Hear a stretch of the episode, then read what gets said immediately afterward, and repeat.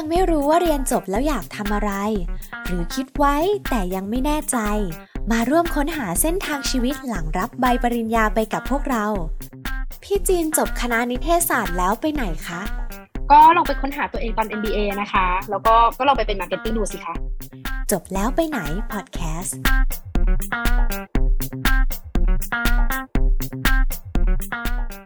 สวัสดีค่ะคุณผู้ฟังยินดีต้อนรับคุณผู้ฟังเข้าสู่พอดแคสต์จบแล้วไปไหนพอดแคสต์ที่จะพาคุณผู้ฟังไปร่วมเจาะลึกข้อมูลของสายอาชีพต่างๆที่น่าสนใจผ่านแขกรับเชิญสุดพิเศษซึ่งเป็นรุ่นพี่ศิษย์เก่าจากคณะอักษรศาสตร์รัฐศาสตร์และนิเทศศาสตร์ค่ะใครที่กำลังหาทางไปว่าจบแล้วจะไปไหนดีพอดแคสต์นี้อาจมีคำตอบสำหรับคุณค่ะ อี พี นี้คุณผู้ฟังจะอยู่กับดิฉันการสาตพรสินมั่นอักษรศาสตร์ปีสามค่ะและดิฉันซินดี้ดิธิตาเครือรัตนไพบูลย์รัฐศาสตร์ปีสองค่ะสำหรับ อี พี นี้นะคะพวกเราจะมาพูดคุยกันถึงสายงานที่เรียกได้ว่ากำลังมาแรงในปัจจุบันเลยค่ะนั่นก็คือสายงาน Marketing หรือว่านักการตลาดนั่นเองค่ะซึ่งถ้าถามว่า Marketing นั้นสำคัญชะไหนก็เรียกได้ว่าต้องมีตำแหน่งนี้ในทุกบริษัทเลยค่ะนักการตลาดนี้นะคะเป็นเหมือนจุดศูนย์กลางของการขับเคลื่อนบริษัทให้เดินไปข้างหน้าเลยทีเดียวเพราะนักการตลาดนะคะจะมีส่วนช่วยในการผลักดันให้สินค้าหรือบริการติดตลาดและบรรลุเป้าหมายที่ตั้งไว้และยังมีหน้าที่ทั้งวางแผนกระจายสินค้าโฆษณาประชาสัมพันธ์สำรวจความพึงพอใจของลูกค้าพัฒนาสินค้าและบริการเพื่อต่อยอดการขายอีกด้วยค่ะใช่แล้วค่ะในยุคนี้นะคะใครๆก็เป็นนักการตลาดได้ค่ะแต่ว่าจะเป็นนักการตลาดที่ดีได้นี่ไม่ได้เป็นกันง่ายๆนะคะเพราะว่าจะต้องเป็นคนที่มีทักษะการคิดวิเคราะห์สถานการณ์ต่างๆนำข้อมูลมาพัฒนาสินค้าและบริการอยู่ตลอดเวลาเพื่อให้เกิดความพึงพอใจแล้วก็ตรงกับความต้องการของผู้บริโภคหรือว่าลูกค้ามากที่สุดค่ะยิ่งการตลาดของธุรกิจสมัยนี้นะคะมีการแข่งขันกันค่อนข้างสูงด้วยถือว่าเป็นสายงานที่ท้าทายอีกสายงานหนึ่งเลยค่ะใครที่กำลังสนใจสายงานนี้อยู่นะคะ อี พี นี้ต้องตั้งใจฟังกันดีๆเลยค่ะเพราะเราจะมาทำความรู้จักกับสายงาน Marketing ให้มากขึ้นค่ะด้วยข้อมูลแบบเจาะลึกจากแขกรับเชิญสุดพิเศษของเราที่จะมาร่วมพูดคุยกันในวันนี้นะคะบอกเลยว่ารุ่นพี่แขกรับเชิญท่านนี้ค่ะมีประสบการณ์การทำงานด้าน Marketing ของแบรนด์ดังๆมามากมายเลยทีเดียวนะคะและปัจจุบันก็ยังดำรงตำแหน่งเป็น Regional Marketing ของบริษัท Unilever ด้วยค่ะค่ะถ้าคุณผู้ฟังพร้อมแล้วเราไปพบกับแขกรับเชิญท่านนี้เลยดีกว่าค่ะขอต้อนรับแขกรับเชิญใน อี พี นี้นะคะพี่จีนลินรัตน์บุญนิกรวรวิทย์ศิษย์เก่านิเทศศาสตร์รุ่นที่สี่สิบห้าค่ะสวัสดีค่ะพี่จีนสวัสดีค่ะสวัสดีค่ะสวัสดีค่ะน้องซินดี้น้องการค่ะเดี๋ยวให้พี่จีนช่วยแนะนำตัวอีกสักครั้งแล้วก็เล่าประวัติการศึกษาคร่าวๆหน่อยค่ะโอเคเดี๋ยวก็แนะนำเมื่อกี้น้องๆก็มีคร่าวๆประวัติพี่แล้วเนอะแต่ว่าเดี๋ยวจะมาสรุปให้ฟังว่าเอาเป็นประวัติการศึกษาก่อนนะคะเอ่อพี่จบมัธยมศึกษาที่โรงเรียนมาตาเดอีวิทยาลัยแล้วก็หลังจากจบม.หก ปุ๊บก็เข้าศึกษาต่อที่คณะนิเทศศาสตร์จุฬาลงกรณ์มหาวิทยาลัยนะคะนิเทศจะเรียกว่าเป็นรุ่นสี่สิบห้าแต่ถ้าเป็นรุ่นที่น้องๆจุฬานับกันก็คือเป็นเข้าปีห้าสิบสองนะคะหลังจากนั้นก็คือพอก็ไปทำงานหาประสบการณ์แป๊บหนึ่งแล้วก็กลับมาเป็นนิสิตจุฬาอีกก็คือเรียนต่อที่ เอ็ม บี เอ นะคะที่ศศินจุฬาลงกรณ์มหาวิทยาลัยเช่นเดียวกันเข้าปีสองพันหกค่ะจบปีสองพันแปดประวัติการศึกษาคร่าวๆของพี่แล้วหลังจากที่พี่จีนเรียนจบแล้วเนี่ยพี่จีนได้มีการไปทำงานที่ไหนมาบ้างคะก่อนที่จะมาเป็นที่ Unilever ตอนนี้ค่ะอ่าค่อนข้างยาวก็คือหลังจากจบจากนิเทศศาสตร์จุฬาลงกรณ์มหาวิทยาลัยสมัยนั้นงานที่คณะนิเทศนิยมกันตอนนั้นก็จะเป็นงานเอเจนซี่นะคะหลังจากที่จบปุ๊บก็คือเข้าไปทำงานเป็น เอ อี น้องๆน่าจะน่าจะเคยคุ้นเคยกัน เอ อี มันคือ Account Executive ก็คือเป็นเอเจนซี่ที่ดูแลลูกค้านะคะตอนนั้นบริษัทแรกที่พี่ทำที่ทำที่บริษัท Jay Water Thompsonก็ดู account ต่างๆก็มี PepsiCo ดูผลิตภัณฑ์เลสน่าจะรู้จักเป็น Potato Chips อ่าดู Sabina ที่เป็นชุดชั้นในอ่าแว่นท็อปเจริญ Cotton ยู เอส เอ ไม่แน่ใจว่ารู้จักหรือยังอ่ารู้จักกันหรือเปล่า Cotton ยู เอส เอ นี่เป็นเหมือนบริษัทอ่า โอ อี เอ็ม ที่จะขายต่อให้กับบริษัท เสื้อผ้าดังๆหลายๆบริษัทนะคะแล้วก็อีกบริษัทหนึ่งก็คือทำบริษัท ซี เอ็ม จี ก็คือดูแล account ที่มีความหลากหลายมีความเป็นมีความเป็นขนมก็มีมีความเป็นเสื้อผ้าก็มีแว่นตาก็มีความเป็นแบบ บี ทู บี business to business ก็มีนะคะก็คือทำอยู่ที่ประมาณสามปีสามปีกว่าๆหลังจากนั้นก็คือเอ่อย้ายไปอีกบริษัทหนึ่งเป็นย้ายตำแหน่งขึ้นไปเป็น account manager ก็คือเป็น เอ อี เหมือนกันนะคะแต่ว่าเป็นตำแหน่ง manager ขึ้นมาที่บริษัทเอ่อ Unilever เป็นเอเจนซี่โฆษณาเหมือนกันโชคดีที่มีโอกาสได้ดู account ที่ใหญ่ขึ้นหลังจากที่ได้ย้ายย้ายบริษัทหลังจากนั้นก็คือดูบริษัทเอ่อลูกค้าเป็นเครือ พี แอนด์ จี ก็ผลิตภัณฑ์ที่ดูก็คือตอนนั้นดู account ที่เป็นยาสระผมพวก Pantene, Head and Shoulders, Rejoice อะไรอย่างเงี้ยค่ะแล้วก็ได้มีโอกาสได้ดูผลิตภัณฑ์พรีเมียมก็คือ เอส เค ทู น้องๆน่าจะรู้จักกันก็คือน้ำตบอะไรอย่างเงี้ยหลังจากทำงานที่บริษัทเดียวกันเสร็จปุ๊บประมาณระยะเวลาการทำงานสองบริษัทแรกก็คือประมาณสี่ปีเกือบๆสี่ปีอะค่ะเอ่อก็คิดว่าตอนเนี้ยรู้สึกว่าอิ่มตัวกับสายงานที่เป็น communication อยากที่จะ explore อะไรใหม่ๆซึ่งตอนนั้นพี่จินก็ยังไม่มั่นใจจริงๆว่าจะไปทางสายนี้ต่อหรือว่าจะไปเป็นทางฝั่ง marketing คือไปเป็นทางฝั่งลูกค้าเลยก็คุยกับทางเธอคุยกับรุ่นพี่คุยกับเพื่อนๆคุยกับเอ่อที่บ้านเหมือนกันพ่อแม่อย่างเงี้ยค่ะว่าเอ่อจะจะจะเรียนปริญญาโททางด้านไหนดีก็ก็ก็ศึกษามาหลายหลายหลายแขนงหลายหลายข้อมูลหลายซอร์สนะคะก็คือมาจบที่ เอ็ม บี เอ แล้วก็เอ่อก็เลือกทางหลายๆมหาวิทยาลัยตอนนั้นก็มีไปดูมหาวิทยาลัยที่ต่างประเทศด้วยแต่ว่าเอ่อได้รับคำแนะนำดีๆซึ่งเป็นคำแนะนำที่ทุกวันนี้พี่จินก็เก็บมาคิด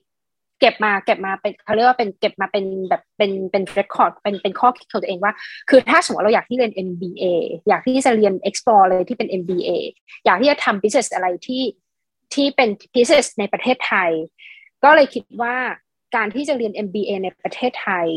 ก็เป็นสิ่งที่น่าสนใจก็เลยตัดสินใจว่าโอเคงั้นเรียนที่ที่ศิลป์ที่จุฬานะคะก็ลาออกจากทำงานเลยแล้วก็มาเรียนเป็นแบบ เอ็ม บี เอ เป็นเป็น full full time เอ็ม บี เอ เลยที่ศิลป์เรียนประมาณสองปีซึ่งเดี๋ยวเราเดี๋ยวเรามาสามารถคุยกันได้ว่าเอ่อ during the time ที่พี่จินเรียน เอ็ม บี เอ อ่ะมันมี experience ที่แบบเยอะมากๆแล้วก็มีอะไรที่น่าสนใจหลายๆอย่างมากๆระหว่างเรียน เอ็ม บี เอ แล้วมันก็เป็นจุด turning point ที่ทำให้พี่จินรู้สึกว่าเออเราอยากที่จะย้ายสายงานมาเป็น marketing หลังจากจบที่ เอ็ม บี เอ ก็เอ่อเข้าไปทำงานที่บริษัทเอ่อ Samsung แล้วก็เป็นตอนนั้นเป็นก็คือเป็นทำเป็น marketing อ่ะค่ะแล้วก็ทำเป็นเอ่อ marketing แล้วก็มี communication ด้วยก็คือดูทั้งสายงาน marketing ดูทั้งสายงาน communication เอ่อสิ่งเอ่อผลิตภัณฑ์ที่ดูตอนที่อยู่ Samsung ก็คือดูเป็นพวก smartphones Galaxy Samsung Galaxy Note Samsung Galaxy S อ่าดูพวก variables ที่มันเป็นเอ่อคล้ายๆนาฬิกานาฬิกาอะไรอย่างเงี้ยค่ะแล้วก็มีโอกาสก่อนที่ใกล้ๆจะออกมาก็คือได้ดูเอ่อ Samsung Galaxy Fold ที่มันเป็นมือถือพับได้เป็น foldable phone ก็เป็นอะไรที่ว้าวเหมือนกันแล้วก็ทำอยู่ Samsung ประมาณสองปีก็รู้สึกว่าคือพี่จินไม่อาจจะไม่ได้ค่อยเป็นคนที่อินกับเทคโนโลยีขนาดนั้นคืออินแต่ว่าอาจจะไม่ได้รู้สึกว่าตัวเองไม่ได้เก่งมากพออะไรอย่างเงี้ยค่ะแล้วก็ตอนนั้นก็คือได้รับการทับทามมาจากบริษัท Unilever ให้ไปจอยซึ่งตอนนั้นบริษัทเอ่อทีม Regional ค่ะคือทีม South Asia เขากำลังย้ายทีมจากประเทศสิงคโปร์มาประเทศไทยพอดีก็เลยเป็นโอกาสที่ดีที่ได้ไปจอยเอ่อบริษัทเอ่อ Unilever ในตอนนั้นแล้วก็ตั้งแต่เข้าจนถึงปัจจุบันนะคะก็ตอนนี้คือหน้าที่ที่ทำในในฐานะตำแหน่ง regional marketing ก็คือดูพวกไอศครีมไอศครีมที่เป็นเอ่อของ Unilever ค่ะน้องๆน่าจะรู้จักกัน Magnum Walls อะไรอย่างเงี้ยแล้วก็มีแบรนด์ใหม่ที่เพิ่งออกมาคือแบรนด์ Cartidor ที่เป็นไอศครีมพายเพิ่งออกมาเมื่อต้นปีเอ่อก็ตอนนี้ก็ก็ก็เป็นตำแหน่งปัจจุบันที่ตัวเองดูแลรับผิดชอบอยู่ค่ะใช่เรียกได้ว่าแต่ละสินค้าที่พี่จีดูนั้นเรารู้จักกันดีมากๆเลยค่ะ ก็คือพี่จีนประสบการณ์การทำงานเยอะแยะมากมายเลยนะคะแล้วเห็นว่าพี่จีนคือมีช่วงหนึ่งที่ทำเป็น เอ อี ใช่ไหมคะแต่ว่าเปลี่ยนมาเป็นสายงาน marketing ก็เลยอยากจะสอบถามพี่จีนนิดนึงค่ะว่าระหว่างงานด้าน เอ อี กับงานด้าน marketing ในสองตำแหน่งงานเนี้ยนะคะมีความคล้ายหรือมีความแตกต่างในหน้าที่การงานยังไงบ้างอะคือจะบอกว่าพี่จีน ทุกวันนี้ก็ยังเป็นคำแนะนำที่แนะนำน้องๆที่คณะนิเทศอยู่นะคะคือถ้าสมมติว่าเรายังไม่รู้ว่าเราอยากที่จะไปเป็นอะไรจริงๆหรือว่าอยากที่จะทำแบรนด์อะไรจริงๆอ่ะการเป็น เอ อี อ่ะมันเป็นมันเป็นจุดที่เรามันเป็นจุดที่ให้โอกาสเราในการ explore ว่าเราสนใจแบรนด์อะไรเพราะว่าในฐานะเอเจนซี่อ่ะเราจะได้เจอกับลูกค้าหลากหลายอินดัสทรีมากๆตำแหน่ง เอ อี มันเหมือนเป็นตำแหน่งที่ในอาสำหรับงานสโคปงานของพี่จีนก่อนนะคะคือสโคปงานของพี่จีนตอนนั้นคือเรารับบรีฟจากลูกค้าสมมติลูกค้าจะลอนช์ผลิตภัณฑ์อะไรผลิตภัณฑ์หนึ่งขึ้นมายกตัวอย่างเช่นเอ่อเลสลูกค้าอยากที่จะลอนช์รสชาติใหม่ขึ้นมาเป็นแบบเอ่อเรนจ์ใหม่ขึ้นมาอะไรอย่างเงี้ยเขาก็จะเหมือนโอเคส่งบรีฟมาให้เราว่าเขามีผลิตภัณฑ์ตัวนี้เป็นเลสรสชาติใหม่ขึ้นมาจะทำยังไงก็ได้เพื่อที่ทำให้ผลิตภัณฑ์ตัวนี้เป็นที่รู้จักได้มากที่สุดอืมก็คือจริงๆ brief ของเขาคือมันก็คงมีดีเทลมากกว่านี้แต่ว่าอันนี้คือ objective ที่การที่ลูกค้ามาหาเอเจนซี่ objective ก็คือต้องการที่จะทำ communication ให้ผลิตภัณฑ์ตัวนี้เป็นผลิตภัณฑ์ที่คนรู้จักมากที่สุดเป็นคนกลุ่มเป้าหมายของผลิตภัณฑ์ตัวนั้นรู้จักมากที่สุดหลังจากนั้น เอ อี ก็จะมีหน้าที่ที่จะอืมก็คือคิด strategy อะค่ะเป็น communication strategy ว่ามันมี strategy ไหนที่จะทำให้ผลิตภัณฑ์เนี้ยมันมันเป็นที่มันเป็นที่น่าสนใจมันเป็นที่พูดถึงของของกลุ่มที่เป็น target audience ของของผลิตภัณฑ์ตัวนั้นก็คือ propose um, execution propose strategy ไปแล้วก็เอาไปขายงานให้กับลูกค้าหลังจากหลังจากขายงานกันเรียบร้อยแล้วขายงานกัน สองสาม รอบโอเคตกลงกันเรียบร้อยอะไรกันเรียบร้อยหลังจากนั้นก็จะเป็น execution ก็คือน้องๆอาจจะเคยพอพอจะทราบว่ามันอาจจะมีโอเคมีการเลือกพรีเซนเตอร์มีการทำหนังโฆษณามีการทำแคมเปญต่างๆผ่านอ่าดิจิตอลมีการทำแบบแอคทิเวชั่นต่างๆสมมุติสมัยก่อนโควิดก็จะมีอีเวนต์อะไรอย่างเงี้ยค่ะก็จะมีกิจกรรมต่างๆที่ที่จะทำให้ผลิตภัณฑ์ตัวนั้นเป็นที่น่าสนใจอันนี้คือพาร์ทของการที่เป็นเอเจนซี่เนาะเอ่อจะเป็นเอเจนซี่คือสรุปง่ายๆคือเราจะรับไม้ต่อมาจากมาร์เก็ตติ้งเราจะรับไม้ไม้ไม้ต่อมาจากมาร์เก็ตติ้งในการที่ทำคอมมิวนิเคชันต่อไปซึ่งคนที่ไม้แรกก็คือจะเป็นมาร์เก็ตติ้งก็คือลูกฝั่งลูกค้าค่ะจะเป็นคนคิดผลิตภัณฑ์ขึ้นมาเป็นคนคิดมาว่าจะขายคนกลุ่มไหนอะไรอย่างเงี้ยซึ่งอ่าอันนั้นคือเป็นหน้าที่ของของพี่จีนในฐานะ เอ อี พอย้ายมาเป็นฝั่งมาร์เก็ตติ้งก็คือทำงานสลับกันเลยพี่จีนก็จะเป็นเป็นคนที่คิดผลิตภัณฑ์ขึ้นมาทำรีเสิร์ชกับเอ่อกับกับทางเอ่อเขาเรียกเป็นเอ่อเขาเรียก insight ค่ะเป็น customer เป็นทีม customer insight ทำ research มาเลยว่าตอนนี้เทรนด์เป็นยังไงบ้างคนชอบรสชาติคนชอบอาหารอ่ะสมมุติพี่จินตอนนี้พี่จินทำไอศกรีมนะคะก็จะไปดูกันนะว่า flavor ไหนรสชาติไหนเอ่อเป็นเป็นเป็น flavor และรสชาติที่กลุ่มเป้าหมายกำลังตามหาอยู่หลังจากนั้นก็คือก็ทำผลิตภัณฑ์ขึ้นมาคือพอคุยรีเสิร์ชนู่นนี่นั่นเสร็จปุ๊บก็ทำผลิตภัณฑ์ตัวหนึ่งขึ้นมาพอเรา finalize มาแล้วว่าเป็นไอศกรีมสมมุติเป็นไอศกรีมรสชาติ A เราก็เอาไอศกรีมรสชาติ A อันเนี้ยค่ะเอ่อเราจะทำยังไงก็ได้ให้มันขายได้มันก็จะมีหลายอย่างมากเช่นเอ่อมีทีมเซลส์ที่เอ่อดูแล account ต่างๆ account ในที่นี้ก็คือเอ่อเอ่อเอ่อเป็น sales account ที่แบบมี Tesco Lotus มี Big C มี เซเว่น-Eleven อะไรอย่างเงี้ยนะคะการที่สองคืออันนี้อันนี้คือ sales อันที่สองคือ communication แน่นอนก็คือพี่จินก็ต้องไปคุยกับเอเจนซี่พี่จินต่อว่าเอเจนซี่เอเจนซี่ที่เป็นคนที่จะดูแล communication ของพี่จินน่ะเป็นเป็นใครก็คือทำให้เขาหาให้เขาเป็นคนทำหน้าที่ที่ทำให้ product ของพี่จินน่ะเป็นที่เป็นที่รู้จักต่อไปอันนี้ก็เป็นคร่าวๆของของของงาน marketing และเป็นจุดต่างที่น่าจะเห็นภาพชัดเจนขึ้นคือสรุปคร่าวๆคือ เอ อี เป็นคนรับไม้ต่อมาจาก marketing แต่ marketing เป็นคนส่งไม้ต่อให้กับทางเอเจนซี่แล้วก็ supplier ต่างๆที่จะทำให้สินค้าชิ้นนี้เป็นสินค้าที่ขายได้แล้วก็น่าสนใจที่สุดก็คือเรียกได้ว่าคนละส่วนงานเลยจริงๆ marketing เนี่ยต้องดูว่าลูกค้าเนี่ยต้องการอะไรแต่ว่า เอ อี ที่พี่จีนเคยทำมาเนี่ยคือการที่จะนำเสนอสินค้าให้กับลูกค้าอย่างไรใช่ไหมคะคนละส่วนงานกันเลยแล้วอะไรคือจุดเปลี่ยน turning point ของพี่จีนที่ทำให้ไม่เอาละสาย เอ อี กลับมาทำเป็น อ่าสายมาร์เก็ตติ้งแทนคะอืมอันนี้เกิดขึ้นระหว่างที่ที่พี่จินเรียน เอ็ม บี เอ ด้วยซ้ำคือช่วงที่พี่จินเรียน เอ็ม บี เอ อะค่ะได้มีโอกาสได้คุยกับคนหลายหลายอินดัสทรีมากมีเอนจิเนียร์มีคุณหมอมี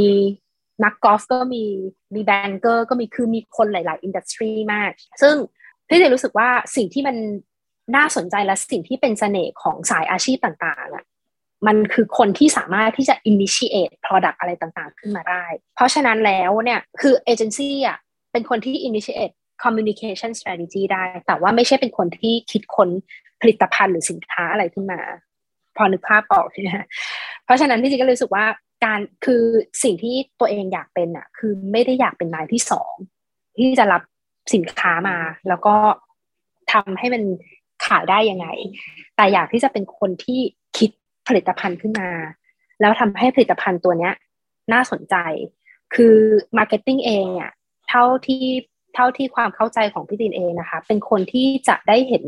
end to end process ตั้งแต่สินค้าตัวนั้นน่ะมันเกิดขึ้นมาจนถึงขายได้ขายได้ไม่ได้ก็ไม่รู้แต่ว่าเราจะได้เห็น shelf life ของเขาของของผลิตภัณฑ์ตัวนี้มาตั้งแต่เกิดจนถึงประสบความสำเร็จบางครั้งก็อาจจะแบบหายไปในตลาดก็ได้อืมอันนี้คือเป็นสิ่งที่สิ่งที่อยากทำก็เลยเทิร์นมาเป็น marketing ค่ะอืมน่าสนใจมากเลยค่ะเพราะว่าเหมือน marketing เราได้ลงลงไป research ข้อมูลตั้งแต่แรกเลยเพื่อหาความต้องการของผู้บริโภคแล้วเราก็ตอบสนองตรงจุดนั้นใช่ไหมคะก็เลยอยากจะถามพี่จินเพิ่มเติมค่ะว่าแบบ job description ของนักการตลาดอะค่ะคนที่จะทำ marketing เนี่ยนอกจากที่พี่จินกล่าวมาถึงเมื่อสักครู่แล้วยังมีขอบเขตหน้าที่การทำงานเนี่ยในในแนวไหนอีกบ้างอะคะต้องทำหน้าที่อะไรอีกบ้างจริงๆพี่จินรู้สึกว่ามันกว้างมากเลยสำหรับว่านักการตลาดคือนักการตลาดอะเหมือนจะต้องเป็นคนที่รู้จักตลาดนั้นแบบอย่างดีที่สุดเนาะอย่างเช่นสมมติที่จริงทำตลาดไอศกรีมที่จริงก็จะเป็นคนที่ต้องรู้จักตลาดไอศกรีมให้ดีที่สุดรู้จักลูกค้าทุกคนให้ดีที่สุดสิ่งที่เป็นเอ่อถ้าสมมติให้ไล่ให้ไล่เรียงความเป็นนักการตลาดที่หนึ่งแน่นอนที่สุดคือเราต้องรู้จักว่าเราต้องไปคุยกับลูกค้ากลุ่มเป้าหมายจริงๆว่าคนที่เราจะขายของให้อ่ะค่ะเป็นเป็นใครเขากำลังตามหาอะไรอยู่สิ่งที่มันขาดไปคืออะไรแล้วสิ่งที่มันจะมาฟูลฟิลเขาได้คืออะไรอันนี้คือเริ่มต้นจากการทำรีเสิร์ชหลังจากนั้นเราก็พอเราทำรีเสิร์ชเสร็จปุ๊บเรารู้ขึ้นมาแล้วว่าไอ้กลุ่มคนนี้ค่ะมันต้องการอะไรเราก็ต้องไปคุยกับคนที่เป็น อาร์ แอนด์ ดี คือคนที่จะผลิตสินค้าตัวนี้ขึ้นมาอืมเอ่อก็คือเริ่มเริ่มเริ่มแบบคุยกับโรงงานคุยกับทีมที่เป็นเอนจิเนียร์ทีมที่เป็น อาร์ แอนด์ ดี เพื่อจะทำ product ตัวนี้ขึ้นมาเป็นถือว่าเป็นผลผลอ่าขั้นตอนแรกคือขั้นตอนที่คุยกับลูกค้าใช่ไหมคะขั้นตอนที่สองเป็นขั้นตอนที่เราเอา output ที่เราได้คุยกับในขั้นตอนแรกมาทำเป็นสินค้ามาทำเป็นผลิตภัณฑ์ขั้นตอนที่สามก็เหมือนกับเอาผลิตภัณฑ์ตัวนั้นที่เราสร้างขึ้นมาค่ะไปทำ test อีกทีหนึ่งกับกับกับกับ consumer ว่าเอ้ยมันตอบโจทย์สิ่งที่เขาตามหาจริงๆหรือเปล่ามันตอบโจทย์มันมันใช่มันใช่สิ่งที่เขาแบบมันใช่สิ่งที่มันใช่สิ่งที่สิ่งขั้นตอนแรกมันใช่สิ่งที่ขั้นตอนแรกกำลังตามหาจริงๆหรือเปล่าพอเรา prove กันเสร็จแล้วว่าโอเคมันใช่สิ่งที่สิ่งที่ตามหาโอเคมันสิ่งสิ่งสิ่งเนี้ยไอศกรีมแท่งเนี้ยมันสามารถที่จะมา fulfill เอ่อคนกลุ่มนี้ได้หลังจากนั้นเราก็เริ่มขั้นตอนของการขายของเออก็คือจะทำยังไงให้สินค้าตัวนี้มันขายได้คือเราทำ research มาแล้วเรามี evidence support แล้วว่าเฮ้ยมันเป็นสินค้าที่คุณคนกลุ่มนี้ตามหาจริงๆแต่เราจะทำยังไงให้คนกลุ่มนี้รู้ว่าสินค้าตัวนี้มันมันเกิดขึ้นแล้วแล้วมันเป็นสินค้าที่คุณกำลังตามหาอยู่ขั้นตอนนี้เป็นจะเป็นขั้นตอนของการทำความทำ communication sales ต่างๆ sales strategy communication strategy ให้มันขายให้ได้ให้การทำ communication มันน่าสนใจให้การทำ communication มันตรงกับจุดที่เขากำลังตามหาให้มันทัชเขาที่สุดอะไรอย่างเงี้ยค่ะอืมหลังจากนั้นเสร็จปุ๊บ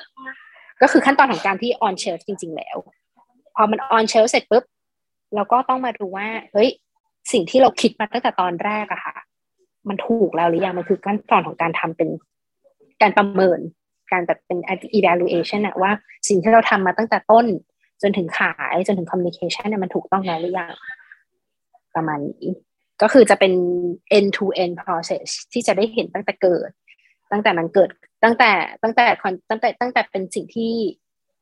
ลมปากอะเนาะเป็นเป็นสิ่งที่เราคุยกับคอน sumer เห็นจนเป็นชิ้นจริงๆเห็นจนมันอยู่ตามตลาดตาม เซเว่น-Eleven จริงๆตามท็อปซูเปอร์มาร์เก็ตจริงๆจนถึงขั้นประเมินว่าสิ่งที่เราคิดมาทั้งหมดอะมันถูกต้องแล้วหรือยังถ้ามันไม่ถูกต้องจะแก้ตรงไหนได้ได้ยังไงบ้างแก้คอมมิวนิเคชันยังไงให้มันตรงจุดให้มันขายได้มากขึ้นแก้เซลส์แชนเนลยังไงให้มันแบบสมมติเป็นสินค้าตัวเนี้ยลูกค้าที่เดิน Tesco Lotus ไม่ซื้อหรอกแต่จะเป็นลูกค้าที่ เซเว่น-Eleven แหละซื้อหรือสินค้าตัวนี้เป็นสินค้าที่คนเดินตามห้างสรรพสินค้าไม่ซื้อแต่เป็นคนที่จะซื้อออนไลน์เท่านั้นโอเคก็คือเป็นการปรับเปลี่ยนว่าแบบโอเค channel ที่เป็นคนเดินเข้าไปออฟไลน์ไม่เวิร์กโอเคเราไปขายออนไลน์อะไรประมาณนั้นก็เรียกได้ว่าอยู่ตั้งแต่สินค้ายังไม่ก่อรูปก่อร่างออกมาเลยเนาะจนคลอดออกไปน้องขายแล้วแล้วน้องต้องอยู่ที่ไหนถึงน้องถึงจะขายดีใช่คือกว่าจะมาเป็น product ตัวหนึ่งนี่ไม่ใช่เรื่องง่ายเลยนะคะผ่านกี่ขั้นตอนมากมายตั้งแต่อะลงไปสำรวจตลาดมาสักครู่ขั้นตอนการผลิตขั้นตอนการประเมินโปรโมทใช่ไหมโปรโมทเสร็จปุ๊บแล้วก็มาประเมินดูว่าที่เราทำไปทั้งหมดเนี่ยมันได้ผลแค่ไหนนะคะกว่าที่เราจะเห็นสินค้ามาวางตามท้องตลาดก็คือสุดยอดมากนักการตลาดดูแลตั้งแต่ต้นจนถึงจบเลยก็คือได้เห็น productของตัวเองออกมาเป็นชิ้นเป็นอันถือว่าเป็นเสน่ห์อย่างหนึ่งเหมือนกันนะเป็นเราเราคงภูมิใจมากเลยนี่สินค้าชั้นชั้นผลิตมาใช่ไหมคะพี่จีนใช่มันคือความภูมิใจมากในการที่จะเห็นสินค้าของเราที่แบบบางครั้งสินค้าตัวนึงอ่ะกว่าจะออกมาได้ใช้ระยะเวลาประมาณสองปีมันมันมันคือคือถ้าสมมติน้องๆได้มีโอกาสไปเป็นไปเป็นนักการตลาดหรือไปอยู่ตรงจุดนั้นจริงๆอ่ะคือโอเคระหว่างระหว่างขั้นตอนมันอาจจะแบบท้อมันอาจจะเหนื่อยแต่ว่าวันที่มันได้ไปอยู่ในแบบบนทีวีอะค่ะได้เห็นโฆษณาของเราบนทีวีหรือว่าได้เห็นสินค้าของเราที่ไปอยู่ในในตู้เย็นใน เซเว่น-Eleven สองพัน สาขาอะไรอย่างเงี้ยมันคือความแบบมันคือมันคือความภูมิใจจริงๆแล้วอย่างนี้ค่ะพี่จีนความรู้จากการที่พี่จีนเนี่ยเรียนนิเทศเอกการประชาสัมพันธ์มาใช่ไหมคะกับประสบการณ์การทำงานที่เป็น เอ อี ก่อนหน้านี้มีส่วนช่วยในการทำงานเป็นมาร์เก็ตติ้งของพี่จีนมากน้อยอย่างไรแค่ไหนบ้างคะการต้องบอกว่าการเรียนในมหาวิทยาลัยนะคะเราจะเรียนตามตำราซึ่งบางครั้งมันอาจจะไม่ใช่ หนึ่งร้อยเปอร์เซ็นต์ เนอะที่เราจะสามารถหยิบมาใช้ได้แต่ว่าต้องบอกว่าไม่ใช่ไม่ใช่ว่ามันจะไม่มีเลยซะทีเดียวมันก็มีคือจำได้ว่าตอนปีสามปีสี่ก็เรียนเรียนเรื่อง โฟร์ พี โฟร์ พี โฟร์ พี น้องๆน่าจะรู้จักกัน Product Price Place Promotion ซึ่งทุกวันนี้มันก็เป็นสิ่งที่เราหยิบความรู้ตรงนั้นนะคะมาใช้ในทุกๆวันทุกวันนี้พี่จีนต้องทำ โฟร์ พี analysis ซิกส์ พี analysis ซึ่งเป็นสิ่งที่เรียนมาแน่นอนว่ามันมันเป็นในหนังสือตำราที่เราเรียนอ่ะมันก็ถูกเขียนมาจากชีวิตการทำงานจริงๆคนที่เขียนหนังสือเหล่านั้นก็คือเขียนมาจากประสบการณ์ในการที่เขาเคยทำงานจริงๆก็เราก็ได้หยิบอะไรมาใช้อยู่แล้วแต่ว่ามันถือว่าเป็นประสบการณ์ที่มันค่อยๆค่อยๆสั่งสมไปโอเคเราสั่งสมจากในห้องเรียนพอเรามาทำงานเป็น เอ อี เราก็จะได้รู้ว่าสินค้าที่มันขายจริงๆอ่ะมันมี shelf life ยังไงมันมีพฤติกรรมยังไงแล้วก็การที่เป็นการที่พี่จินได้เคยทำ เอ อี อ่ะมันทำให้พี่จินในฐานะ marketing ในทุกวันนี้ที่จะต้องเป็นคนที่ connect กับ เอ อี อ่ะค่ะเราจะเข้าใจเขามากขึ้นว่าเขามี mindset ในการทำงานยังไงว่าเขามีแนวคิดในการทำงานยังไงมันก็ทำใหmarketing ที่ as a marketer ที่เคยเป็น เอ อี มาก่อนเข้าใจว่าการวิธีการทำงานของเขาเป็นยังไงวิธีเพราะฉะนั้นน่ะการสื่อสารระหว่าง marketing กับ agency มันก็ทำให้พี่จะรู้สึกว่ามันมันราบรื่นมากขึ้นในฐานะในฐานะในฐานะที่ในในในฐานะ marketing ในในปัจจุบันเนี้ยนะคะซึ่งถ้าถามว่ามันมันช่วยอะไรบ้างในทุกวันเนี้ยคือพี่จะรู้สึกว่าการทำงานไม่ว่าจะเป็นการเรียนหนังสือการทำงานทุกอย่างอ่ะการรู้จักคนการได้คุยกับคนเยอะๆๆมาตั้งแต่ตอนสมัยมหาวิทยาลัยการเป็นการได้คุยกับคนเยอะๆมาในสมัยการทำงานเอเจนซี่มันเป็นสิ่งที่สั่งสมมาเรื่อยๆที่ทำให้การทำงานในมาร์เก็ตติ้งทุกวันนี้สมบูรณ์แบบ ใช่โอเคเลยค่ะพี่จีนก็คือตั้งแต่ฟังพี่จีนมาก็คือรู้สึกว่างานด้าน marketing น่าสนใจมากถือว่าเป็นงานที่มีเสน่ห์อย่างนึงแล้วก็เชื่อว่าคุณผู้ฟังก็น่าจะคิดเหมือนกันแล้วก็เชื่อว่าคุณผู้ฟังก็อยากจะรู้เพิ่มเติมค่ะพี่จีนว่าแล้วถ้าเกิดว่าเราสนใจงานด้าน marketing เราควรจะมีคุณสมบัติอะไรบ้างคะพี่จีนที่จะเหมาะกับงานด้านนี้หรือว่าเราจะต้องไปฝึกทักษะอะไรเพิ่มเติมดีถึงจะมาทำงานด้าน marketing ได้อะค่ะพี่จีนว่าน้องๆสมัยเนี้ยค่ะมีbenefit เยอะมากกว่าสมัยพี่จีนมากคือมันไม่ต้องมีอะไรเลยแค่เป็นคนที่เปิดกว้างกับทุกสิ่งรอบตัวเป็นคนที่ศึกษาเทรนด์อยู่ตลอดเวลาเป็นคนที่ไม่ปิดกั้นความรู้สึกตัวเองไม่ปิดกั้นตัวเองเป็นคนที่อยากที่จะรู้อยากรู้อยากเห็นตลอดเวลาว่าเอ่อคนสมัยนี้เขาคิดอะไรอยู่คนสมัยนี้เขากำลังตามหาอะไรอยู่คนสมัยนี้กำลังอยากได้อะไรอยู่ซึ่งมันเป็นมันเป็นคุณสมบัติง่ายๆเลยที่พี่จริงรู้สึกว่าใครๆก็สามารถที่จะเป็นมาร์เก็ตติ้งได้ถ้าสมมติว่าเรามีความอยากรู้อยากเห็นเรามีความต้องการที่จะทำให้อ่าประเทศนี้โลกใบนี้ได้เจอกับสิ่งที่ดีขึ้นได้เจอกับของที่ดีขึ้นมันไม่จำเป็นจะต้องเป็นผลิตภัณฑ์นะคะมันอาจจะเป็นองค์กรอะไรก็ได้มันอาจจะเป็นคนใครก็ได้ที่ที่จะสามารถที่จะทำที่จะสามารถเอาสิ่งเหล่านั้นไม่ว่าจะเป็นสินค้าองค์กรแอปพลิเคชันดารานักแสดงอะไรอย่างเงี้ยมาตอบโจทย์ความต้องการของของของคนในยุคนี้ทุกคนสามารถเป็นมาร์เก็ตติ้งได้ค่ะไม่จำไม่จำกัดที่มันจะต้องแค่แบบไม่จำกัดที่ต้องเป็นเป็นสินค้าที่จับต้องได้นะแอปพลิเคชันต่างๆก็ต้องการมาร์เก็ตติ้งอยู่ดีทำยังไงก็ได้ที่จะทำให้คนคิดคนแอปพลิเคชันขึ้นมาแล้วทำให้แอปพลิเคชันนั้นมันมันตอบโจทย์คนได้มากที่สุดมันช่วยคนได้มากที่สุดในยุคนี้ทุกคนเป็นได้ค่ะค่ะทักษะที่สำคัญก็เรียกได้ว่าจริงๆแล้วเหมือนกับแขกรับเชิญใน อี พี อื่นๆเลยเนาะว่าเราเนี่ยจะต้องทำตัวเป็นน้ำไม่เต็มแก้วใช่ไหมคะพร้อมที่จะเรียนรู้สิ่งใหม่ๆที่เกิดขึ้นอยู่ตลอดเวลารอบตัวเราเพราะว่าโลกใบนี้หมุนเร็วซะเหลือเกินใช่ไหมคะเออแล้วความกดดันหรืออุปสรรคในการทำงานสายมาร์เก็ตติ้งเนี่ยมีอะไรบ้างคะโดยเฉพาะในยุคดิจิตอลแล้วก็ที่เกิดสถานการณ์โรคระบาดโควิดในปัจจุบันนี้ค่ะอืมคืออันนี้ต้องเล่าประสบการณ์ว่าพี่จินอยู่ในจุดเปลี่ยนของยุคสิ่งพิมพ์เนาะมาเป็นยุคออนไลน์คือช่วงที่พี่จินทำทำที่บริษัทแรกอะค่ะช่วงนั้นอะสื่ออิทธิพลหลักๆเลยอะจะเป็นนิตยสารหนังสือพิมพ์ตอนนั้นน้องๆอาจจะเคยได้ยินว่าแบบนิตยสารหลายเล่มกำลังใกล้ๆที่จะปิดตัวนิตยสาร เซเว่นทีน ไม่รู้ใจไม่รู้จักว่าไม่แน่ใจเคยรู้จักหรือเปล่านิตยสารโวลุ่มอะไรอย่างเงี้ยค่ะคือช่วงนั้นอะเวลาสื่อที่ได้ออกตามนิตยสารน่าจะถือว่าเป็นเอ้ยผลิตภัณฑ์หรือสินค้าที่ได้ลงตามนิตยสารได้ลงตามหนังสือพิมพ์จะถือว่าเป็นสินค้าเลยผลิตภัณฑ์ที่ทำการสื่อสารได้อย่างประสบความสำเร็จมาก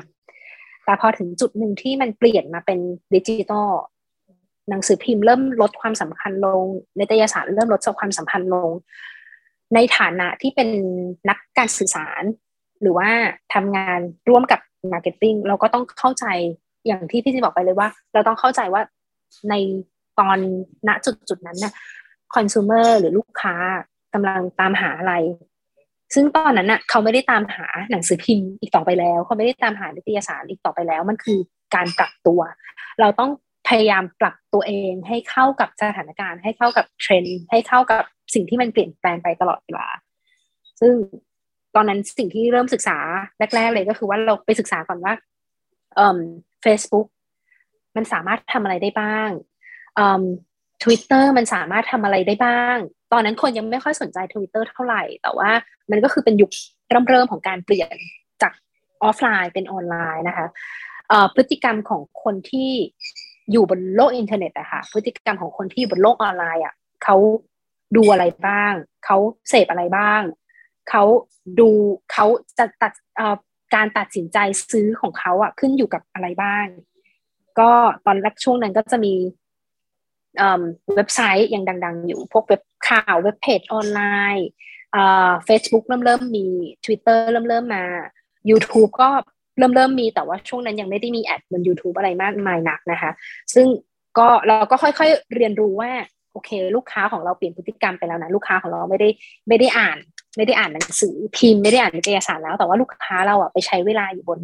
Facebook ซะส่วนใหญ่เพราะฉะนั้นการทำโฆษณาก็คือจะไปลงบน Facebook เป็นเป็นส่วนใหญ่แล้วนะคะอีกคำถามอีกปัจจัยหนึ่งที่น้องๆมีมีเอ่ยถึงเรื่องของโควิดซึ่งเป็นจุดที่กระทบกับพี่จินมากที่สุดในฐานะมาร์เก็ตติ้งที่ทำที่ทำไอศกรีมคือพอถึงยุคที่คนไม่ค่อยออกจากบ้านนะคะไอศกรีมที่จากเคยขายเป็นแท่งเนาะมันก็มันก็ขายได้น้อยลงไอศกรีมที่เคยอยู่ตามร้าน เซเว่น-Eleven แต่ว่าคนไม่อยากเดินออกไป เซเว่น-Eleven เพราะคนกลัวโควิดจะทำยังไงยอดขายมันก็เลยลดลงแต่ว่าเราก็ต้องไปศึกษาอีกว่าแล้วพฤติกรรมส่วนใหญ่ของของคอน sumer ยุคโควิดเนี่ยเขาเขาเป็นยังไงโอเคเราก็ไปคุยไปคุยกับคอน sumer นู่นนี่นั่นมาสรุปข้อสรุปก็คือว่าไม่ใช่เขาไม่ทานไอศกรีมเขายังทานไอศกรีมอยู่เขายังอยากที่จะได้ของหวานมาแก้เครียดอะไรอย่างเงี้ยค่ะเพียงแต่ว่าช่องทางในการซื้อของเขาอ่ะไม่ใช่ช่องทางออฟไลน์แต่เป็นช่องทางออนไลน์เขาจะซื้อผ่านฟู้ดแอปพลิเคชันฟู้ดแพนด้า Grab ไลน์แมน อะไรอย่างเงี้ยค่ะส่วนไอศกรีมอ่ะจากที่เขาเคยกินเป็นแท่งอ่ะเขารู้สึกว่าเฮ้ยตอนนี้เขาอยู่ที่บ้านเขาอยู่กับครอบครัวอยู่กับคุณพ่อคุณแม่พี่น้องคือการที่จะซื้อไอศกรีมมาเอ่อเบาหนึ่งถังหนึ่งหรือว่าพายหนึ่งพายหนึ่งมันคือไซส์ประมาณแบบเอ่อสี่ร้อยสี่สิบมลที่เป็นเป็นเอ่อเป็นเขาเรียกว่าอะไรเป็นถ้วยใหญ่ๆนะคะคือจากที่เขาเคยเป็นเคยเคยกินเป็นแท่งอ่ะเขาก็ไม่ได้ตามหาไอศกรีมแท่งแล้วแต่เขากลับมาตามหาไอศกรีมที่เขาสามารถที่จะทานร่วมกับคนที่บ้านได้เพราะฉะนั้นข้อสรุปของอันใช่ใช่ก็คือตักตักกินกับคนที่บ้านอะไรอย่างเงี้ยค่ะแล้วก็ไม่ไปซื้อตาม เซเว่น-Eleven ละไม่ไปซื้อตาม Tesco Lotus ละไม่เดินออกไปซื้อไม่ใช่ไปซื้อตามไม่เดินออกไปซื้อแล้วเพราะฉะนั้นอ่ะเราก็เปลี่ยนโอเคเราก็คิดผลิตภัณฑ์ตัวใหม่มาเป็นเอ่อไอศกรีมที่มันสามารถตักกินได้รสชาติดีพอๆกับแท่งเอ่อราคาไม่แพงมากแล้วก็สามารถซื้อได้ช่องทางได้ตามช่องทางออนไลน์ Tesco ออนไลน์ก็มี เซเว่น-Eleven ออนไลน์ก็มี Grab ออนไลน์ก็มีอะไรอย่างเงี้ยค่ะอ่าอันนี้แหละเป็นเป็นสิ่งที่ marketing ทุกคนต้องต้องต้องรู้จักปรับตัวในสถานการณ์ที่เปลี่ยนแปลงไปค่ะเห็นได้ว่าอาชีพสายงาน marketing นี่ก็ถือเป็นอีกสายงานนึงที่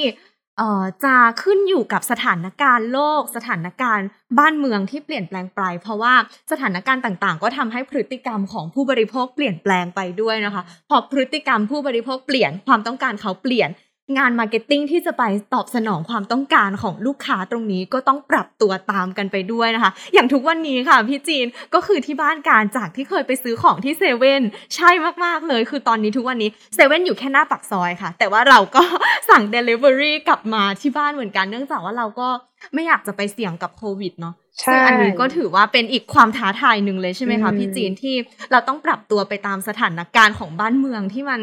อาจจะมีความเปลี่ยนไปใช่แล้วก็ต้องดูว่าลูกค้าของเราเปลี่ยนไปยังไงเราก็คือเดินตามเขาแล้วบางครั้งก็อาจจะต้องเดินนำหน้าด้วยซ้ำใช่อ่าโอเคเลยค่ะแล้วก็อยากจะถามต่อยอดพี่จีนต่อไปอีกนิดนึงค่ะว่าอย่างงานมาร์เก็ตติ้งที่พี่จีนทำจะแบบว่าเป็นทำเกี่ยวกับบริษัทต่างๆแล้วก็มีผลิตภัณฑ์ product ออกมาให้เห็นเป็นชิ้นเป็นอันใช่ไหมคะแต่ว่ายังมี marketing ที่เป็นแบบ freelance นะคะอยากจะทราบว่า marketing ที่ทำงานให้กับบริษัทต่างๆกับ marketing ที่เป็น freelance อย่างเงี้ยค่ะจะมีหน้าที่การทำงานหรือว่าขอบเขตหน้าที่เนี่ยแตกต่างกันมากน้อยแค่ไหนอืมคือจริงๆอ่ะ freelance ทุกวันนี้ยิ่งในยุคนี้ค่ะพี่จะรู้สึกว่า เอส เอ็ม อี อ่ะเกิดขึ้นเยอะใหม่เยอะมากพวกแบบบริษัทเล็กๆแบรนด์ใหม่ๆอะไรอย่างเงี้ยค่ะซึ่งเขาอาจจะ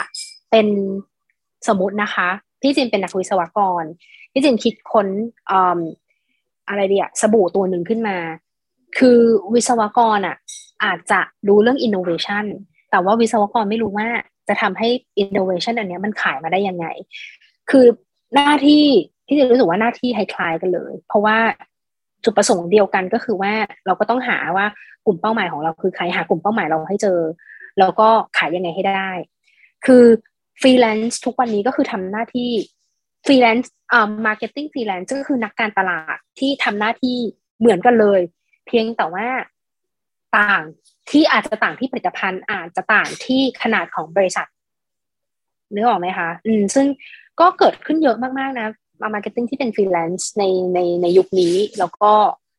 สามารถทำแล้วก็พุชให้ผลิตภัณฑ์ใหม่ๆของ เอส เอ็ม อี ประสบความสำเร็จเยอะแยะมากมายในช่วงนี้ซึ่งหน้าที่ทุกอย่างที่จริงคิดว่าคล้ายๆกันก็คือทำยังไงก็ได้ให้ให้ขายได้ตรงกลุ่มเป้าหมายทำให้สินค้าตัวนั้นขายได้ทำให้การสื่อสารน่าสนใจมันก็เลยค่ะจริงๆแล้ว marketing นี่คือเป็นสิ่งที่อยู่รอบตัวเราเลยใช่ไหมคะพี่จีนคือไม่ได้จำกัดว่าจะมีการตลาดแค่เฉพาะผลิตภัณฑ์ที่เป็น product จับต้องได้แต่ว่าอย่างที่พี่จีนบอกมีแอปพลิเคชันหรือว่าองค์กรต่างๆที่เขาต้องการสร้างภาพลักษณ์ที่ดีอันนี้ก็คือนับรวมเป็นแบบการ marketing ด้วยไหมคะแบบคอนเทนต์ YouTube ลง TikTok อะไรอย่างนี้ที่แบบว่านิยมกันขึ้นมาในปัจจุบันนี้ก็ถือว่าเป็นส่วนหนึ่งของการตลาดเหมือนกันใช่ไหมคะใช่พี่จีนเมื่อกี้กำลังจะเป็นเรื่องยูทูบเบอร์ด้วยคือถ้าเราลองรู้จักดูดู YouTube แล้วยูทูบเบอร์หลายๆคนเนี่ยมีคาแรคเตอร์ของตัวเองแล้วก็รู้ว่าการพูดแบบนี้จะไปคุยกับคนกลุ่มไหนค่ะเอ่อคอนเทนต์ที่ที่สร้างขึ้นมาเช่นเอ่อยกตัวอย่างเช่นใครดีอ่ะเช่นเอ่ออู่สปินนายก็ได้ไม่รู้ว่ารู้จักหรือเปล่าทราบค่ะอู่สปินนายคือเคยได้ยินค่ะใช่คือเขาใช่มั้ยคะใช่เทคโนโลยีสายแกดเจ็ตสายสายการบินสายแกดเจ็ตใช่คนกลุ่มเป้าหมายก็จะเป็นคนกลุ่มที่สนใจเรื่องเอ่อเอ่อเทคโนโลยีอินโนเวชั่นสายการบินต่างๆนักที่คนที่สนใจการท่องเที่ยวอะไรอย่างเงี้ยซึ่งพี่สิงก็รู้สึกว่าเขาสามารถที่จะทำมาร์เก็ตติ้งให้กับตัวเองให้กับ channel ของเขาได้ดีมากๆชัดเจนว่าคนที่เข้าไปดูช่องเขาเป็นคนที่สนใจเรื่องอะไรคอนเทนต์ที่เขาทำก็ทำเป็นคอนเทนต์ที่ทำให้คนกลุ่มเป้าหมายของเขาสนใจอะไรอย่างเงี้ยทุกคือถ้าสมมติเรามองไปทุกจุดรอบตัวเราอะค่ะคือนักการตลาดอะอยู่อยู่แทบจะรอบตัวเราเลยไม่ว่าจะเป็น TikTok กับบางช่อง TikTok น้องๆบางคนที่ที่จำไม่ได้ว่าชื่ออะไรแต่เป็นคอนเทนต์เรื่องแบบทำอาหารอย่างเงี้ยค่ะเป็นคุณยายแก่ๆคนนึงเป็นชาวอเมริกันทำเอ่อทำอาหารผ่านช่องทาง TikTok อะไรเงี้ยทำให้มันก็คอนเทนต์สนุกๆอะไรเงี้ยค่ะเขาก็สามารถที่จะสร้าง image ของเขาให้ได้สร้าง character ของเขาว่า character ของเขาเป็นยังไงคอนเทนต์ของเขาเป็นยังไงแล้วคนกลุ่มไหนจะเป็นคนดูคอนเทนต์ของเขาอันนี้ก็เป็นแนวคิดอีกแบบในการทำการตลาดเหมือนกันค่ะโอ้โหสุดยอดมากเลยนะคะการตลาดอยู่รอบตัวเราจริงๆเพราะว่าทุกวันนี้เนาะเราก็มีคอนเทนต์ต่างๆเกิดขึ้นมากมายแต่ว่าเราจะทำการตลาดออกมาแบบไหนก็ต้องขึ้นอยู่กับกลุ่มเป้าหมายของเราเป็นสำคัญด้วยใช่ไหมคะว่าเรากำลังจะทำให้ใครดูใครคือลูกค้าของเราเนาะโอ้สุดยอดมากชอบมากเรื่องนี้นะคะ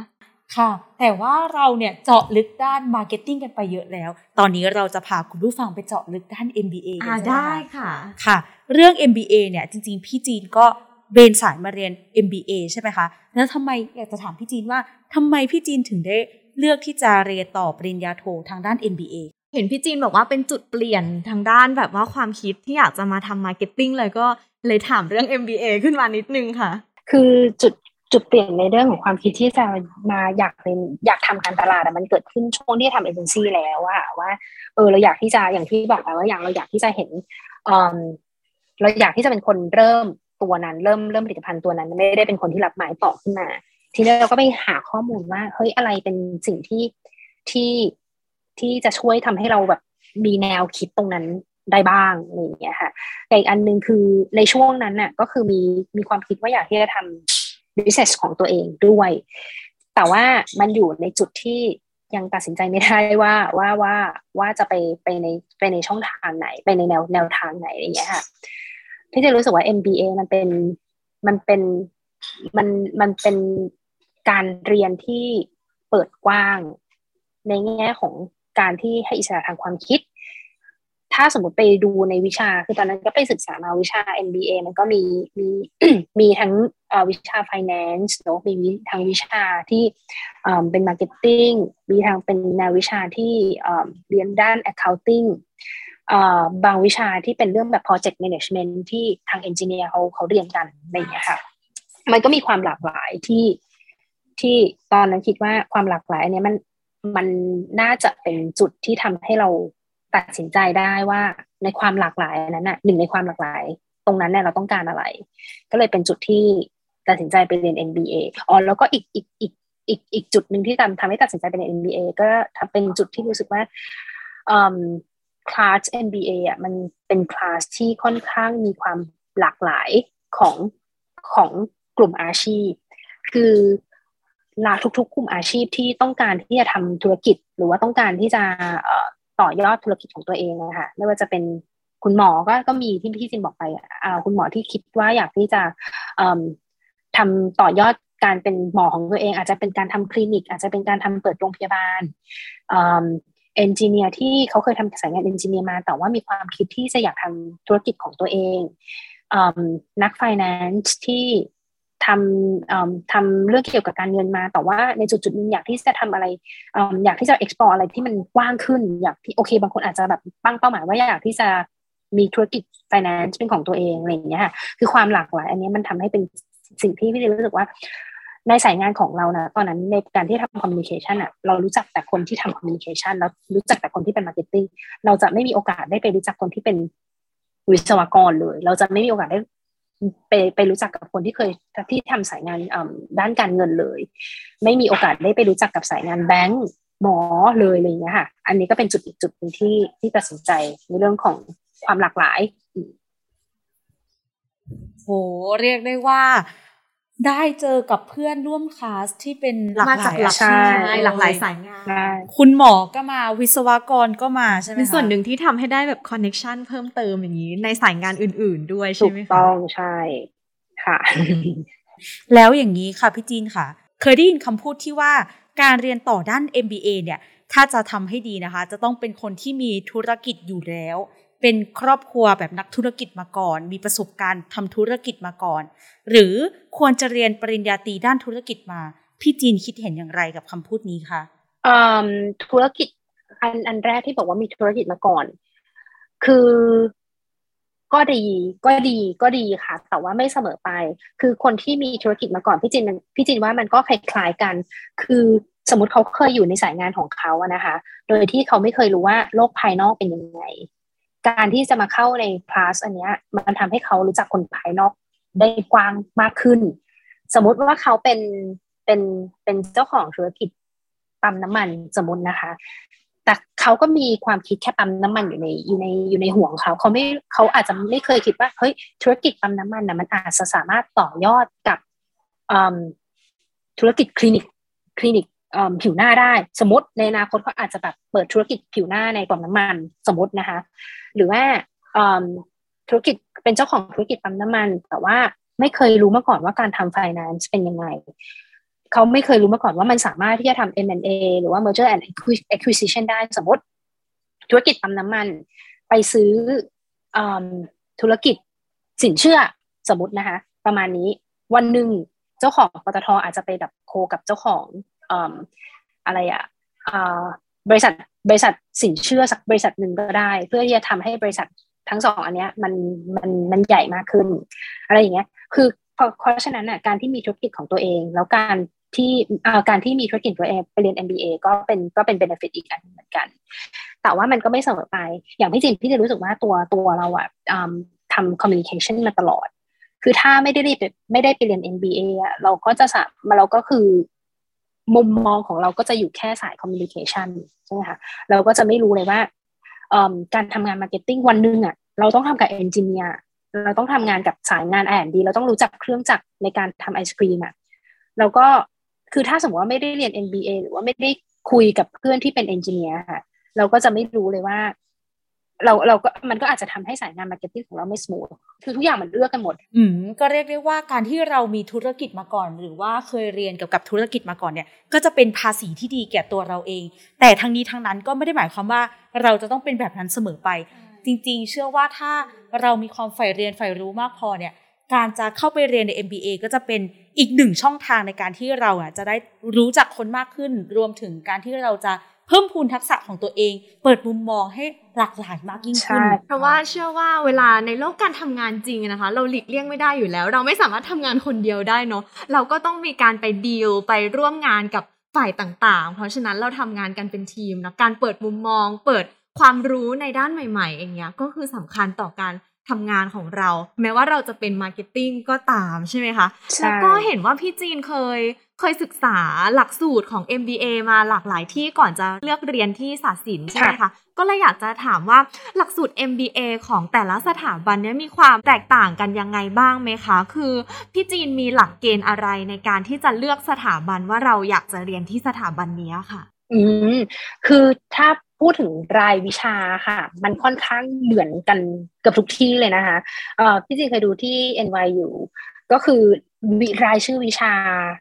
ของ เอ็น วาย ยู กับสายศิลป์ก็คือคล้ายๆกันเลยถ้าเป็นคลาส เอ็ม บี เอ แต่ถามว่าเหตุผลอะไรที่ตัดสินใจเรียนที่สายศิลป์คือที่สายศิลป์นะคะเหมือนเป็นสถาบันที่ encourage ให้นิสิตได้ได้ได้ทำ business case competition ได้คิดค้น business ได้คิดค้น um, product ของตัวเองมาแล้วก็ไปไปทำคล้ายๆการทำเป็นสตาร์ทอัพอะค่ะแต่เป็นการทำสตาร์ทอัพจำลองเนาะคือเขาค่อนข้าง encourage ให้เด็กๆให้นิสิตอะค่ะมี mindset ในการที่จะทำสตาร์ทอัพของตัวเองแล้วก็ไปแข่งขันขอทุนจากจากจากองค์กรต่างๆนะคะอันที่สองก็คือเขาเปิดกว้างในในในใน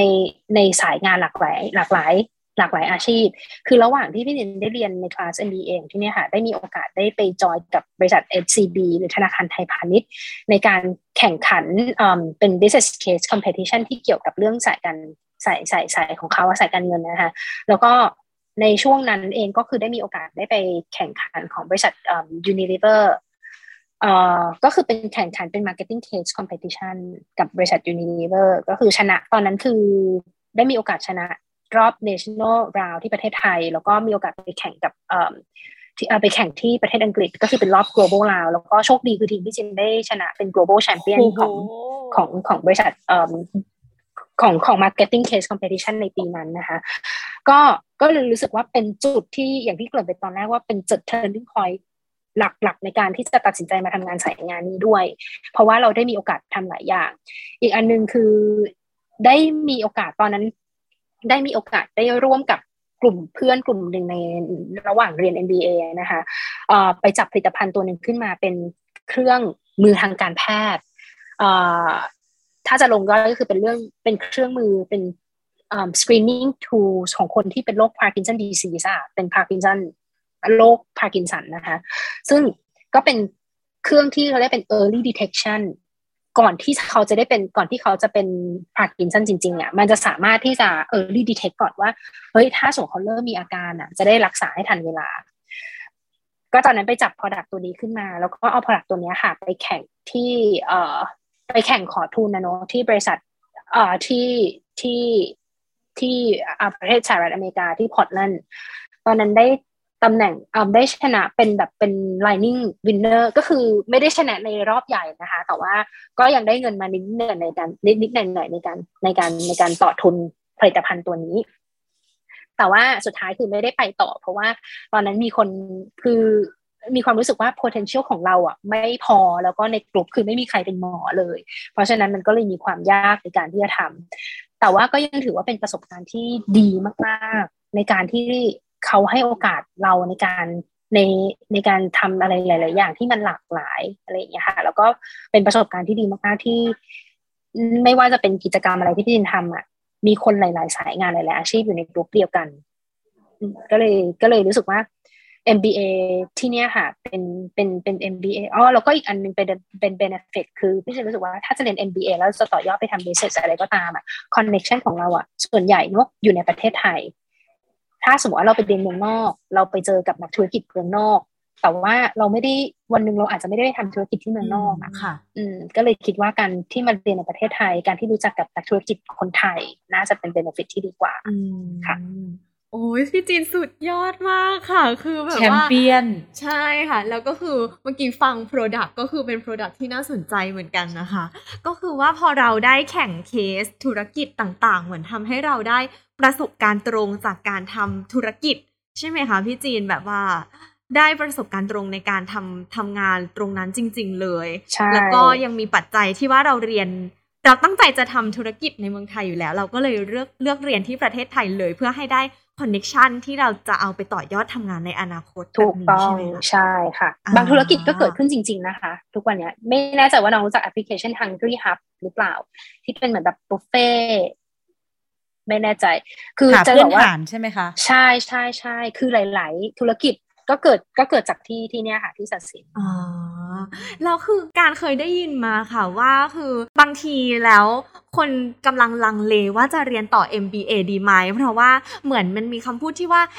เป็นสิ่งที่ไม่ค่อยจะยั่งยืนเพราะว่าอย่างที่เราคุยกันมากับพี่จีนวันนี้เนื่องจากเทรนด์การตลาดหรือว่าเทรนด์โลกอะไรต่างๆเนี่ยค่ะมันเปลี่ยนไปอย่างรวดเร็วมากแล้วก็มีการเปลี่ยนแปลงอยู่ตลอดพี่จีนคิดว่ายังไงบ้างคะกับคำพูดที่ว่าเรียน เอ็ม บี เอ แล้วจะยั่งยืนหรือเปล่าแบบเนี้ยค่ะคือพี่จีนพี่จีนรู้สึกว่ามันก็เหมือนกับการที่เรียนนิเทศศาสตร์อะค่ะคือการเรียนในห้องเรียนอะมันไม่มีอะไรที่เราจะได้จากห้องเรียน ร้อยเปอร์เซ็นต์ แต่ว่าสิ่งที่เราจะทำยังไงให้มันต่อยอดมาจากเนื้อหาที่เราเรียนได้มากกว่าคือการเรียน เอ็ม บี เอ มันเป็นมันเป็นพื้นฐานที่ดีของการทำธุรกิจไม่ว่าจะเป็น marketing ก็คือหนึ่งในธุรกิจนะคะเอ่อมันเป็นพื้นฐานที่ดีมากๆในการที่จะได้เราได้เรียนรู้อะไรหลากหลายไม่ได้แคบอยู่ในมุมมองคือถ้าสมมติว่าเรายังไม่รู้ว่าเราอยากที่จะเป็นอะไรแน่ๆหรือว่าเรายังไม่รู้ว่าโอเคเราจะเป็นหมอแน่ๆเราก็คงต้องไปเรียนทางด้านหมอเราจะเป็นเอนจิเนียร์มากๆแน่ๆเราก็คงไปเรียนต่อยอดทางด้านเอนจิเนียร์หรือว่าเราจะเป็นนักการเงินแน่ๆเราก็คงไปเรียนต่อแบบด้านด้าน finance แต่ เอ็ม บี เอ มันเป็นอะไรที่ทำให้เราสามารถได้มีความรู้แบบสามร้อยหกสิบอ่ะคือความรู้รอบด้านในการที่จะสร้าง business อะไรขึ้นมาอันนึงเพราะว่าการสร้าง business อะไรมาอันนึงเนี่ยมันในในฐานะที่เป็น business owner หรือในการในฐานะที่เป็นเจ้าของสินค้าตัวหนึ่งอะค่ะเราคงไม่ได้รู้จัก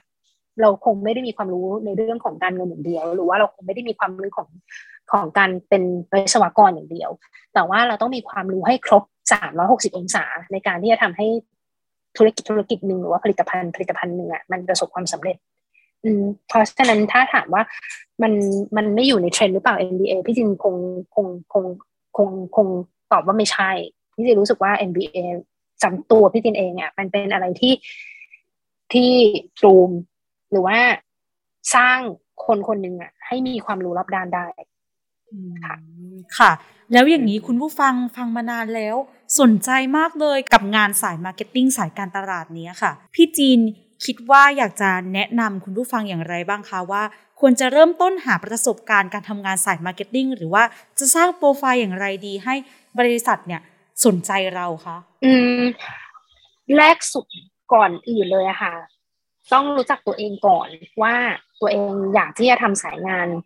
นี้จริงๆหรือเปล่าคือถ้าสมมติว่ามันยังอยู่ในจุดที่เรารู้สึกว่าเราไม่มั่นใจอะไรอย่างเงี้ยแนะนำว่าให้ลอง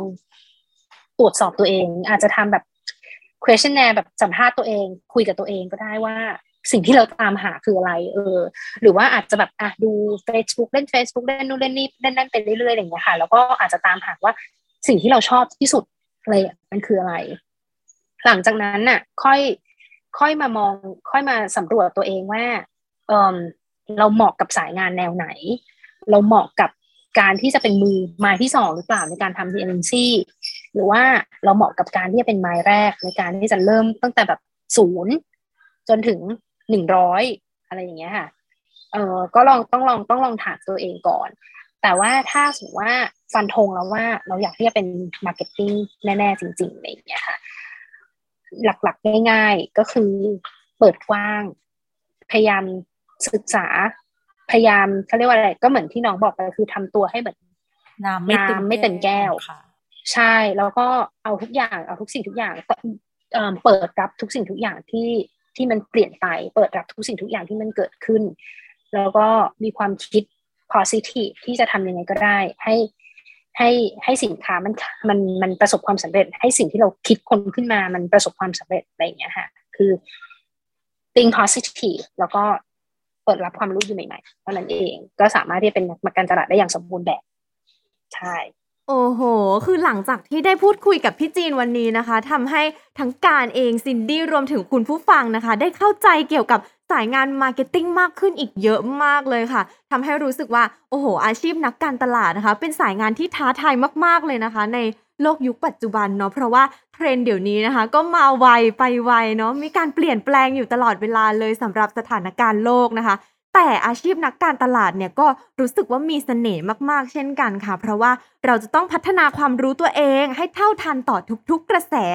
ทุกๆการเปลี่ยนแปลงที่ได้กล่าวไปนะคะแถมเรายังต้องวิเคราะห์คาดการณ์สถานการณ์ล่วงหน้าต่างๆด้วยแล้วก็ต้องทำความเข้าใจผู้บริโภคอีกด้วยนะคะโอ้โหเป็นสายงานที่ไม่ง่ายเลยแต่ว่าก็ไม่ยากเกินไปสำหรับคนที่สนใจแล้วก็มีใจใฝ่ฝันอยากจะทำงานด้านมาร์เก็ตติ้งค่ะใช่ค่ะเชื่อว่าคุณผู้ฟังนะคะที่ได้ฟัง อี พี นี้แล้วก็จะได้รับข้อมูลที่เป็นประโยชน์อย่างมากเลยตัวพิธีกรเองนะคะฟังแล้วก็อยากจะลุกขึ้นมาศึกษาเทรนด์การตลาดตอนนี้เลยค่ะเพราะว่าจริงๆแล้วอย่างที่พี่จีนบอกเลยนะคะว่าการตลาดเนี่ยถือว่าเป็นสิ่งที่แฝงอยู่รอบๆตัวเราเลยศาสตร์แห่งการตลาดเนี่ยนะคะก็นับได้ว่าเป็นอีกศาสตร์ความรู้ที่สำคัญต่อชีวิตประจำวันของเราโดยเฉพาะในโลกเศรษฐกิจในยุคปัจจุบันนั่นเองค่ะวันนี้นะคะก็ต้องขอขอบคุณพี่จีนอีกครั้งหนึ่งนะคะที่ให้เกียรติมาเป็นแขกรับเชิญใน อี พี นี้ของเราค่ะขอบคุณค่ะขอบคุณพี่จีนค่ะยินดีค่ะขอบคุณมากค่ะสุดท้ายนี้นะคะเราก็ขอฝากช่องทางการติดตามพอดแคสต์จบแล้วไปไหนของเราด้วยนะคะไม่ว่าจะเป็นทั้งทาง YouTube และ Spotify นะคะคุณผู้ฟังสามารถไปกดกระดิ่งกริ๊งกริ๊งรอกันไว้ได้เลยนะคะจะได้ไม่พลาดกันสักตอนค่ะแล้วก็ยังติดตามข่าวสารต่างๆของพอดแคสต์เราได้เนี่ยผ่านทาง ไอ จี แปะชื่อไว้ให้แล้วใน description ใต้คลิปนะคะค่ะและคุณผู้ฟังนะคะที่อยากจะร่วมพูดคุยหรือแสดงความคิดเห็นเกี่ยวกับพอดแคสต์ของเราก็สามารถแชร์ความเห็นกันได้เต็มที่เลยนะคะแต่อย่าลืมติด hashtagจบแล้วไปไหนเป็นภาษาไทยด้วยนะคะเราจะได้แอบไปอ่านความคิดเห็นของคุณผู้ฟังด้วยแล้วก็นำมาพัฒนาเป็นพอดแคสต์ของเราใน อี พี ถัดๆไปค่ะสำหรับในวันนี้นะคะพวกเราทั้งสองคนรวมทั้งพี่จีนก็ต้องขอตัวลากันไปก่อนค่ะและสายงานใน อี พี หน้าจะเป็นอะไรจะน่าสนใจขนาดไหนก็บอกเลยว่าพลาดไม่ได้นะคะเพราะว่าเป็นสายงานที่มีเสียงเรียกร้องกันเข้ามาเยอะมากเลยแล้วยังเป็นสายงานที่มาแรงสุดๆในยุคปัจจุบันด้วยนะคะนั่นก็คือสายงาน Data Analysis นั่นเองค่ะใช่ค่ะก็ต้องรอติดตามฟังใน อี พี ห้า กันวันจันทร์ที่สามสิบพฤศจิกายนเวลา หกโมงเย็น นนะคะแล้วพบกันใหม่ใน อี พี หน้ากับพอดแคสต์จบแล้วไปไหนสำหรับเอพิโซดนี้สวัสดีค่ะสวัสดีค่ะจบแล้วไปไหนพอดแคสต์